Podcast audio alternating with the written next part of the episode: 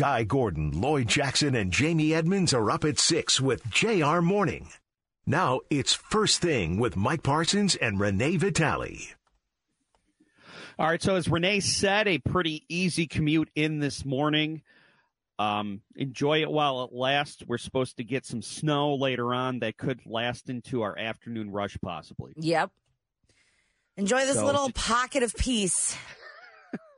That's Michigan winter for you. Just, just en- en- enjoy the good times while they last, right. and dream of May, where you won't be slowed down because of ice and snow. You'll be slowed down because of construction. but at That's least you won't be. At least you won't be gripping the steering wheel Right. for your life. No white knuckling. Yeah, pick your poison.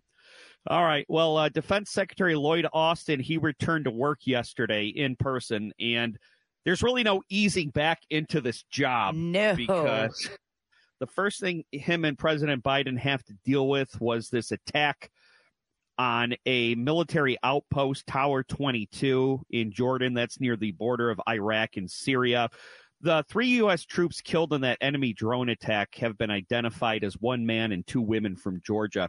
And the enemy drone set by the Iranian backed militia groups, um, it evaded detection systems because it was confused for an American drone. In fact, the air defenses were turned off, the air defense systems, to let uh, um, an American drone that was nearby returning for a mission back onto the base. So I'm guessing that these rebel groups probably had some kind of a, intelligence that they used to take advantage and used in the attack. Um, and, and I guess it, it had a bunch of explosives and, and it was led off by sleeping barracks in the middle of the night while everyone was asleep. So just an absolutely uh, horrific situation. The 34 wounded troops who survived, they suffered cuts, bruises, and some of them traumatic brain injuries. Eight of them were medically evacuated. Now, Iran, they've denied any involvement. The U.S. has vowed to respond and that the response could be in stages over a prolonged period of time. And Renee, yesterday on All Talk, Rocky Raczkowski said that we are already in a proxy war with Iran, and I tend to agree with him on that. I, I think I, I think that horse is already out of the barn. Yep. I would agree with that. And then that. you brought this you brought this to my attention. Israeli special forces dressed as civilians, they raided, raided a West Bank hospital and killed three members of uh, Jenin Brigade's fighters. So enter another faction over in that area. Uh, the IDF says that they're terrorists linked to Hamas and Islamic Jihad groups. Uh, but how absolutely terrifying for for you know the civilians and everyone else. well, especially because they were dressed as medical personnel right. in a hospital. and, and luckily there were no other casualties but i mean uh, imagine you're sick you're recovering you're with a loved one who's sick and recovering and this happens i mean that that's that that, that that's got to be quite traumatic and that's going to be some ptsd you're going to be dealing with with the rest for the rest of your life yep. uh this jennifer crumbley trial um, it is it is lengthy, it is intense, and there's just a lot to unpack every day. Yesterday was the third day. Um, the guidance counselor who the Crumbleys met with the day of the shooting testified, and there's also some pretty compelling videos shown in the courtroom. Yeah, and at the start of the trial, Crumbley was quickly sworn in as their lawyer said that they were willing to allow unredacted Facebook messages uh, from 2021 between Jennifer and her husband to be on the record. Previously, they had argued to have portions of those messages redacted. So Jennifer and her attorney agreed to not redact them. The first witness called to the stand on Monday was Kiara Pennick. She's the 27 year old who runs the barn that took care of Crumbley's horses. She talked about her relationship with Jennifer and how she knew them for a few years prior to them boarding their horses with her. Uh, she said she would see Jennifer and James two to three times a week, but that she rarely ever saw the shooter. And the messages were also shown after the shooting when Jennifer was trying to sell her horses quickly. Sean Hopkins, who worked as a counselor at Oxford High School, he took the stand and spoke about what happened the morning leading up to the shooting, including his being notified that the shooter was watching a violent video in class and then later emailed a drawing the student had made that alarmed the staff. He detailed how he brought the shooter into his office to talk about him, about what was going on. And he said that the shooter was being, was struggling because his friend had left and he had recently got into an argument with his parents about grades. The counselor said that he looked at the drawing. He became concerned that the student might try to take his own life, particular with him writing, the thoughts won't stop. Help me. And then Hopkins also talked about the meeting that he had with James and Jennifer, saying that he wanted to make sure that the shooter was getting support. Then Oakland County Sheriff's Office, uh, uh, excuse me, Detective Sergeant Joe Bryan with the Special Investigations Unit, he took the stand and said that Bryan was among the first to speak with James and Jennifer around on the day of the shooting. He he also played a video of James and Jennifer meeting with Ethan after the interview with deputies, and as they walked out, Jennifer can be seen asking him why, why. To which the shooter responded, "I love you, I love you." So a lot there. Testimony resumes again this morning at eight thirty. Yeah, and um, there was a little bit of dispute over, uh, you know, what the guidance counselor requested of the Crumbleys. Um, it was heavily implied that they should take him out of school, but they never. Um, uh, but I guess he never came outright and asked them to uh, take him out of school. And I, I think this kind of goes, this kind of speaks to the mindset that um, I, I think nobody saw this coming. That guidance counselor wasn't afraid that the shooter was going to kill other people. No, he was afraid that he was going to take his own life. Right. Because, to be honest, what happened that day during that shooting was unthinkable. Right. The well, more- look at the first teacher or counselor that saw him and said, "Are you okay?" She, in her mind, at that point, she didn't think for a second that he could have possibly been the shooter as it was happening. but I think so far, anecdotally at least, this this uh, guidance counselor, his testimony really does speak to sort of the disinterested demeanor of the Crumbleys. He Yeah. said that the entire meeting they seemed disinterested, like they were inconvenienced. Um, it seemed like they wanted to just get out of there. They said that they were busy and that they would deal with this thing later. Jennifer Crumbley, uh, in one of the videos, where they were meeting with detectives and Shawn Ley on WDIV said that th- these these interviews were happening as kids were still being taken to the hospital. Yep. She said, "I wish we would have taken him home." Which, yeah, no crap, lady. Right. Um, and then uh, I missed this on Friday. Uh, Jennifer Crumbley's lawyer apologized yesterday for something that she said on Friday. I guess on Friday, um, she was having some technical issues with a computer in front of the courtroom, and as she was struggling with this w- with this technology, she said out loud, "I'm going to kill myself," which obviously was a very insensitive and stupid thing to say, Wow. given Read the room, subject- lady. Right. The subject matter of the trial, people who are in the courtroom who have been victimized from this. So just another just another gaffe by the Yeah. defense in this trial. And She is I'm uh, not on her game. this Yeah. woman, the whole trial, she's had a lot of blunders, if you will. yeah, and, and I'm starting to worry that these blunders and these theatrics and these dramatics are going to take away from the seriousness and gravity of Yeah. What's being debated here and and what this community has gone through um and and i mean we're only three days into a three week trial Ugh. so um like i said i said buckle up at the beginning but i didn't i i i couldn't ev- even foreseen it being at this level Right. uh, and real quick, Renee, um, you said in your traffic report that um, the carpool HOV lanes on I 75 enforcement, uh, actually, it's gone into effect already. Yeah, right? it actually went into effect yesterday. So that's between 12 Mile and South Boulevard. Uh, cars in the HOV lanes required to have two human occupants on weekdays between 6 a.m. and 9 a.m. and 3 p.m. and 6 p.m. And they're out there and they plan on ticketing. So you've been warned. No cardboard cutouts. Right. No dogs dressed in human clothes either. I thought about it. Although adorable, the police officers will not let you off. Right. Uh, the exception is motorcycles, transit buses, police and emergency vehicles. Right. And then uh, some good news for motorists: the average price of gas um, has fallen below three dollars Nice. a gallon. That's down fifty-one cents from a year ago. Wow. Well, that's good. Something I got to do. I'm on fumes right now, so that's good news to me when I leave here. Go fill up. When when gas prices are low, do you ever feel just want to like load up a pickup truck with a bunch of fifty pound drums and just uh, and just fill up for when it goes back up below uh, above four dollars Let me gallon? tell you what I did. I unwinterized my boat when it got really low and filled up my boat for the summer. Wow. Oh yeah, I messing I hope around. that- I hope that gas is still stable when it's warm enough to take it out. It's worth a gamble. Yeah, right. right. Ah, right. How much is a new boat? Twenty five grand. Nah, it's worth it to save a few bucks on a on a, on a tank of gas. Yep. All right. First, first thing, Mike Parsons, Renee Vitale, WJR.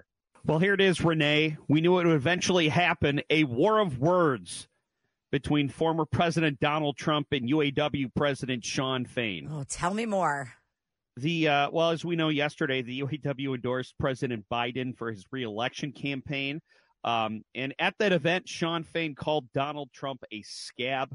He went on Cavuto on Fox News last week and said that Donald Trump stands against pretty much everything the UAW stands for, and then Donald Trump.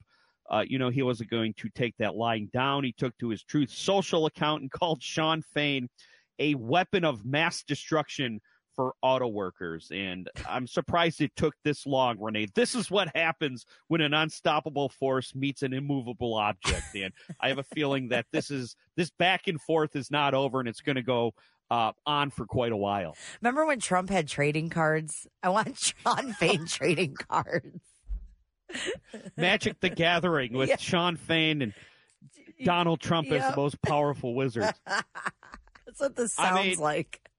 I, I if these two actually ever got into a debate, it would be something to behold because they are both bulldogs. They're both uh, Hard-headed. Yeah, What's that? hard headed. Stu- right, stubborn and and immovable and uncompromising. Yep. So this could this could just kind of die here, or this could become quite a spectacle. We'll see. Yeah. Um, but but good news, I guess, for Shawn Fain, the UAW, ten thousand workers at non-union plants. They've signed union cards, getting them closer and closer to a vote to unionize the um, non-domestic auto workers, which obviously has become a goal of Shawn Fain and the UAW since they got those big contracts uh, for their membership with Ford, Stellantis, and GM. And it looks like the Volkswagen plant in Tennessee and the Mercedes plant in Alabama are the closest to voting on union membership. Wow.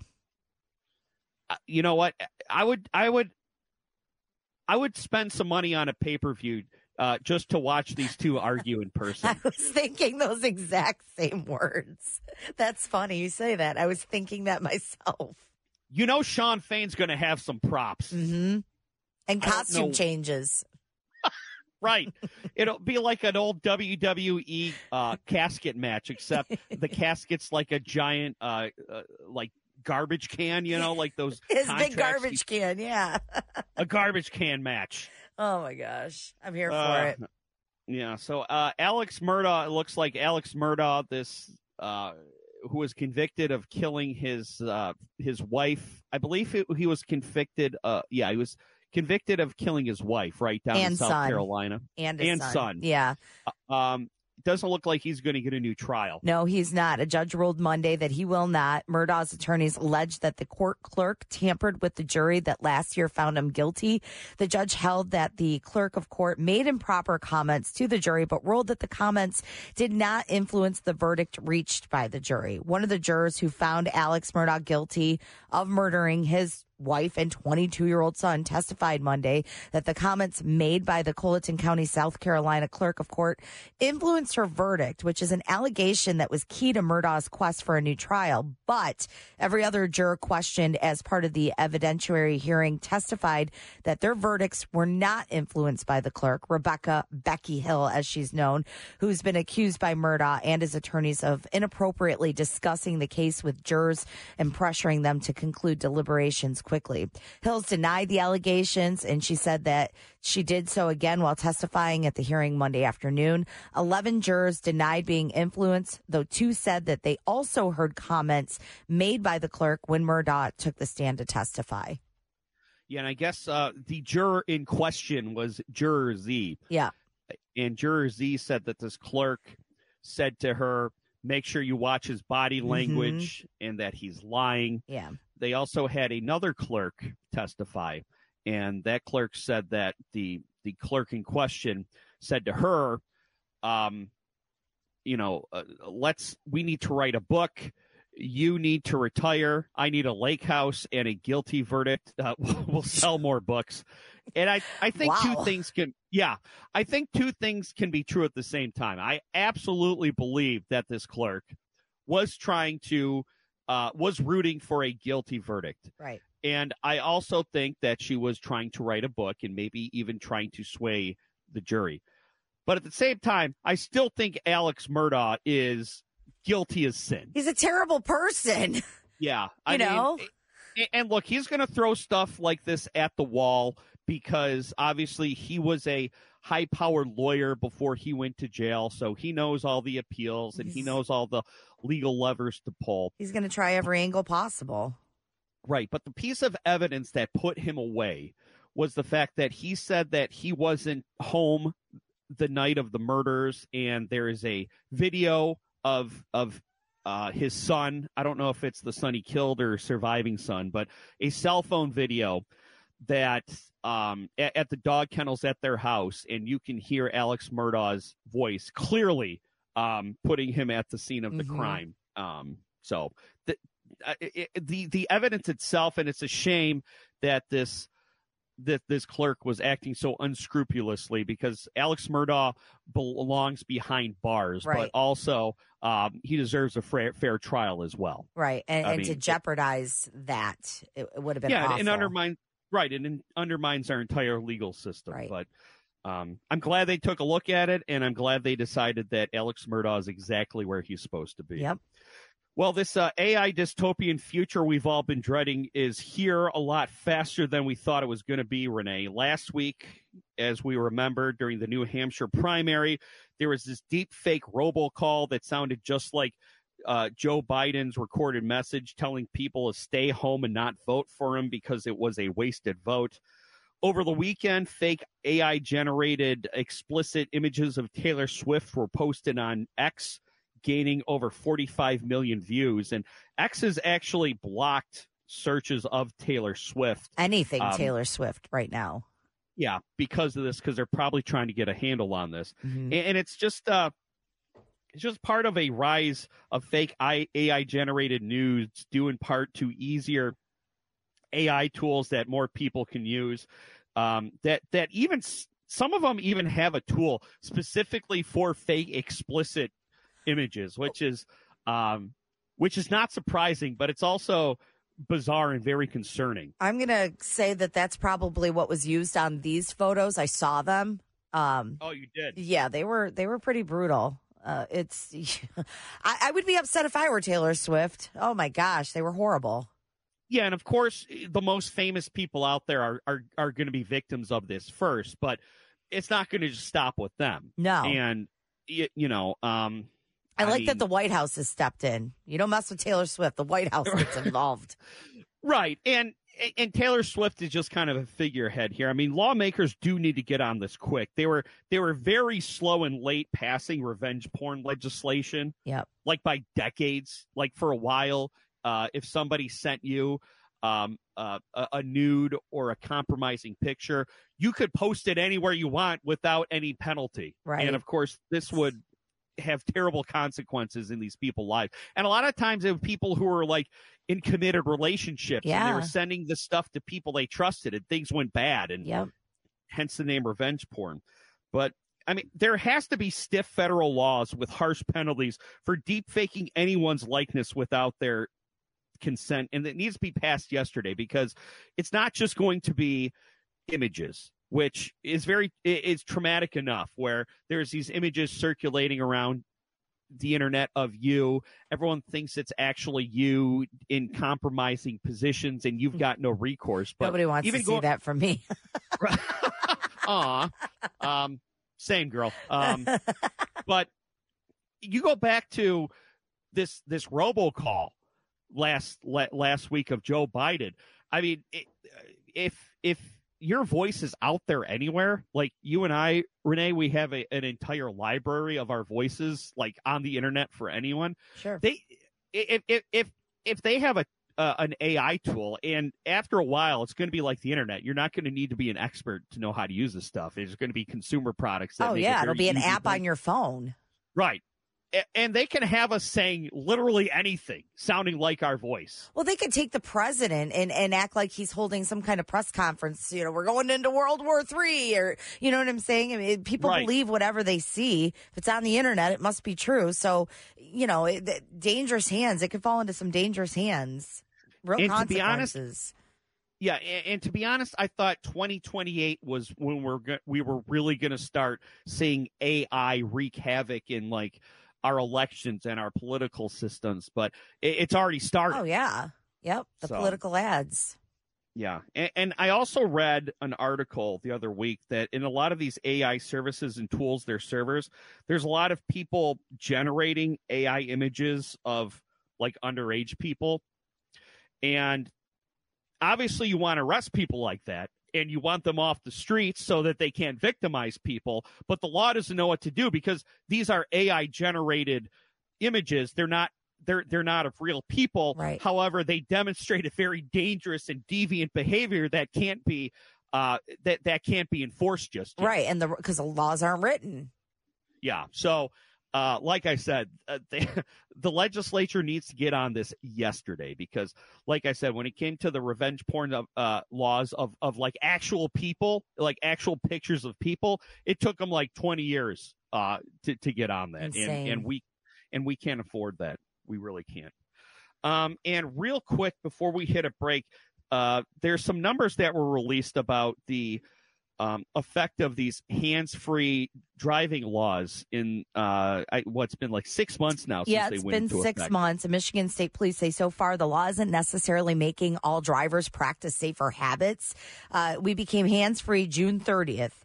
So it was a primary offense to use or even hold a mobile electronic device behind the wheel. Statewide, only 900 citations issued in the first six months. Uh, Michigan State Police say that that's only part of the picture. They're just trying to create awareness in the beginning give, by giving verbal warnings. Uh, but Michigan State Police also said in many cases it's gotten worse because people are trying to hide the fact that they're still using their phone. Uh, so now they plan on cracking down much more in the next six months. Yeah, I get, and I get it. There's an adjustment period, and and- and look, it's still something I can get better at. I mean, my mom got me like a hands-free device for Christmas, and I do door dashing, so I'm getting better. But like, there's still sometimes I catch myself. Oh, yeah, it's habit. It's like second nature because we've been allowed to up until this point.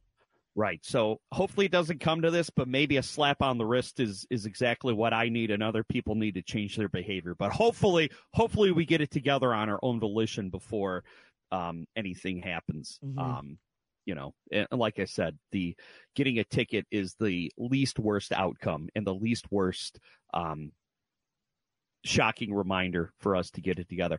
All right. Uh, first thing, Mike Parsons, Renee Vitale, WJR, and Guy. L- let me try that again.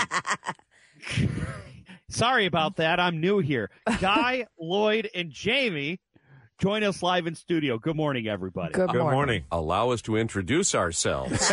I don't know what I was trying to say. I think I was going to say Guy, Joyd, and Lamy. Yeah, like that. okay. Uh, so I, I- is it time to retire? Don't stop believing from our local sporting events. Uh, Good no. question. No. I don't. think Why? Uh, as Um, someone who has played a lot of music and disc jockey times, Yeah. I could die happy if I never heard that song again. I'm not even going to lie. Yeah, as a jock, and you hear all those songs, so yeah, it might get on your nerves. But if you're going to get rid of that, then you get rid of celebration too, from Kool in Well, the Game. I, I'm also okay Well- with that. wanna throw, throw this out there. People have no idea that those that have been DJs just how oh, irritating no, some of those yeah. oldies are. Thank you, Guy. Yeah. I- a, a moldy old. Well, I, I say that because uh, we all know that Journey played halftime of the NFC Championship game between the Lions and the 49ers. And of course, they were in San Francisco. So um, they changed the words born and raised in South Detroit to San Francisco. And I'm not really putting this out here because um, I'm upset about this, but I. I, I've been sick of that song for a while, and uh, Guy, you've mentioned it. South Detroit's not even a real place, and and it's just kind of like a cheap pop. So now that Journey has kind of crossed over, or I, I guess maybe they never crossed to our side to begin with, but not, since they actually came out and changed the name of uh, South Detroit to San Francisco, I, I, I feel like there's other songs that we can use as as sort of our unofficial cheap pop sports anthem. To their defense, they are from the San Francisco area, so You're I a Bay- get You're it. a Bay Area band. Yeah. Can I just, just a little bit of pushback, Michael? And it's this: there are so few songs that act as generational bridges, and that's one of them. I mean, that's one that, for my generation, connects with two other generations, right? Right. I- and so, don't take those away from me because there are not many of them anymore between the divisions between classic rock and hip hop, right. where we don't have that many bridges anymore. We could we could Well- go with D12. Welcome to Detroit City. I think everybody knows that one. See, I, I was thinking that, or I, you know what? I think,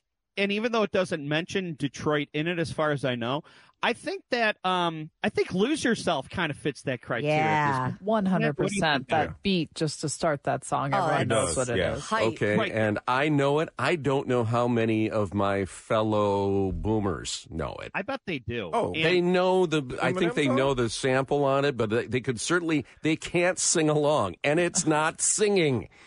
well, Just I- saying. To, to Okay. Jamie's point, yeah, That's a little right, daddy there. Isn't that daddy? yeah. Yeah, little dad joke point- there. Yeah, it's Jamie's not point, real singing. Oh, that that opening beat, that opening beat, it it says Detroit without even saying anything. How about Yeah. Detroit Uh, Rock City? Kiss. Yeah. I'm not Well- giving up on Journey. It's fun at sporting events. yeah. Thank it you. Well, and, and, and No, here's like- the thing. To go ahead. No, I, so I, I like I, I, I like the Journey song. I, I was a DJ back in the day too in high school, and I played it all the time at Lutheran West. And uh, yeah, Well- Shout out Lutheran West. shout out Lutheran West. It is funny though, Renee. I will tell you that 20 years from now, some of these songs are going to come back and you're going, "Oh, it's nice to hear that." Uh-huh. again." Yeah. they Yeah. they have a way of rehabilitating themselves. It's going to take some time. JR Morning coming up next. The latest inflation numbers and gross domestic product report shows that the GDP up- P is up and inflation is down. So why is that good economic news not trickling down to the average consumer? Aaron Hedlund, the former chief domestic economist and senior advisor at the White House Council of Economic Advisors, discusses that with Tom Jordan and Kevin Dietz. There is a ton of celebrating from the White House on this economy. It's red hot, they say. The GDP was uh, fairly strong. Well, the GDP increased at an annual rate of 3.3% in the fourth quarter of 2023. That's pretty good. And if that's the case, though, then what is really going on in this economy? I mean, does it matter that the national debt grew by $47 billion in one day or that people are working multiple jobs? to bridge this huge rise in the cost of living under President Joe Biden. Because, Kevin, it's still true that uh, things are about 16% more expensive on average right now than when Joe Biden first took office. Moving in the right direction, though. This is what we want for America, Tom. We want lowering inflation. We want lowering interest rates. We want people getting back into the housing market. The thought of recession being pushed further away. Is this enough for voters to forgive Joe Biden for the last three years? Is, is the economy really good?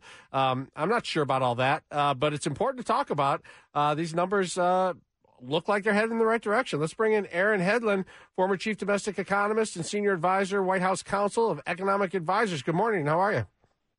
Good morning. Doing well. How about you? Good. Thanks for being here. When you look at these numbers, what what what are your initial thoughts? Well, it's certainly not nearly as rosy as the White House is discussing. First of all, if you look at 2023 overall, it's about 2.5% growth for the year, which is fine, but it's nothing to write home about. And it was financed with multi trillion dollar deficits. So that's a lot of debt not getting much bang for the buck. And I think most importantly, why aren't people happy? People aren't happy because their purchasing power is still down. Typical family has lost about $4,000 since 2019 in terms of what they can actually buy. And 2023 didn't really reverse that either. So fundamentally, there's a cost of living crisis, and that's not being resolved. The has the attitude changed, uh, or is this administration still looking to spend as much as possible, or do they know that an election's coming and they they better get this thing uh, tightened up before November? Well, I think there's no question that the progressives would love to spend more. It's just that we happen to have divided government right now, which is going to prevent the sort of spending spree that they had been doing for the first couple of years. So, so it's good news that we've got divided government to stop that. But there's no question that their their agenda is the, the green economy, climate activism, and, and a lot of social engineering. And those are the sorts of things that are not improving growth or increasing paychecks. You know, there's uh, as we mentioned, there's been a lot of celebration, and we've heard from more of Democrat-leaning economists who say, "Listen, this 3.3 GDP shows the economy is on the right track. It's not only that; it's red hot right now, and that was better than expected. This economic growth, you say 2.5 percent, whatever it is, it's up." But how much of that was, you know, private industry versus government spending? You know, more money into this economy. I understand the government, like 30% of this GDP was actually from government spending. You think that's about right? Yeah, so consumer spending was the single largest component, but government spending is up there as well. And, and by the way, that, that 3.3% is the fourth quarter, 2.5% is for the whole year. That, that's sort of the distinction between the two numbers. And the thing with consumer spending, by the way, is people are racking up credit card debt. Right? If if growth was hot and pay was going up, and that was driving things, I'd say that's great news. Problem is, we now have over a trillion dollars of credit card debt, and credit card delinquency rates are the highest they've been since 2011. So this is kind of an artificial sugar high that, by the way, isn't even that much of a high because again, 2.5% growth is kind of historically okay, but it's not gangbusters.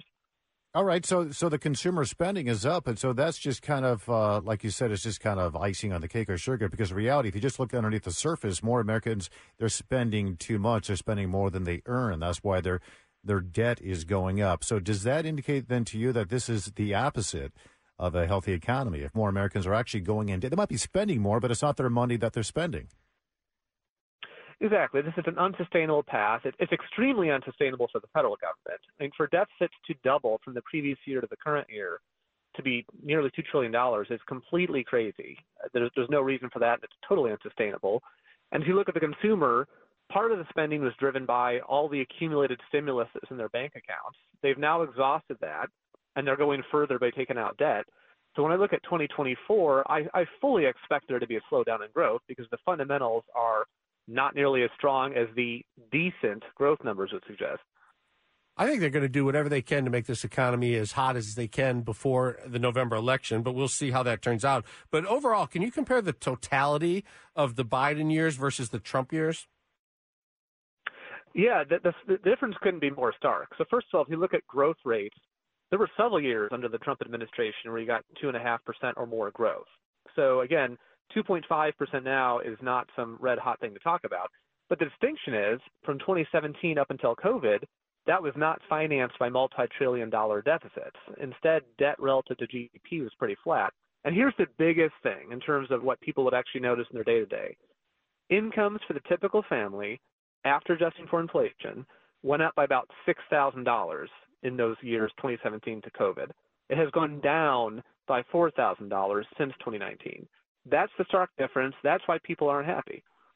Yeah, that's pretty significant. So, so the you know we're often hear that the these unemployment numbers are great and whatnot, and it looks good on the surface. But what does the unemployment numbers? What what story does that tell you? Is, is that that more people are working, or is that that more people are are taking multiple jobs, or is it something else? Well, I think you do have some instances of people taking on multiple jobs because we are in the middle of a cost of living crisis and people are coping however they can. And businesses are still facing labor shortages because uh, a lot of people above the age of 60 retired during COVID for, for various reasons, so they're just kind of out of the labor market. That to me is also making things a little bit artificially tight, is you just kind of removed a group of workers who normally would have still been working to some extent.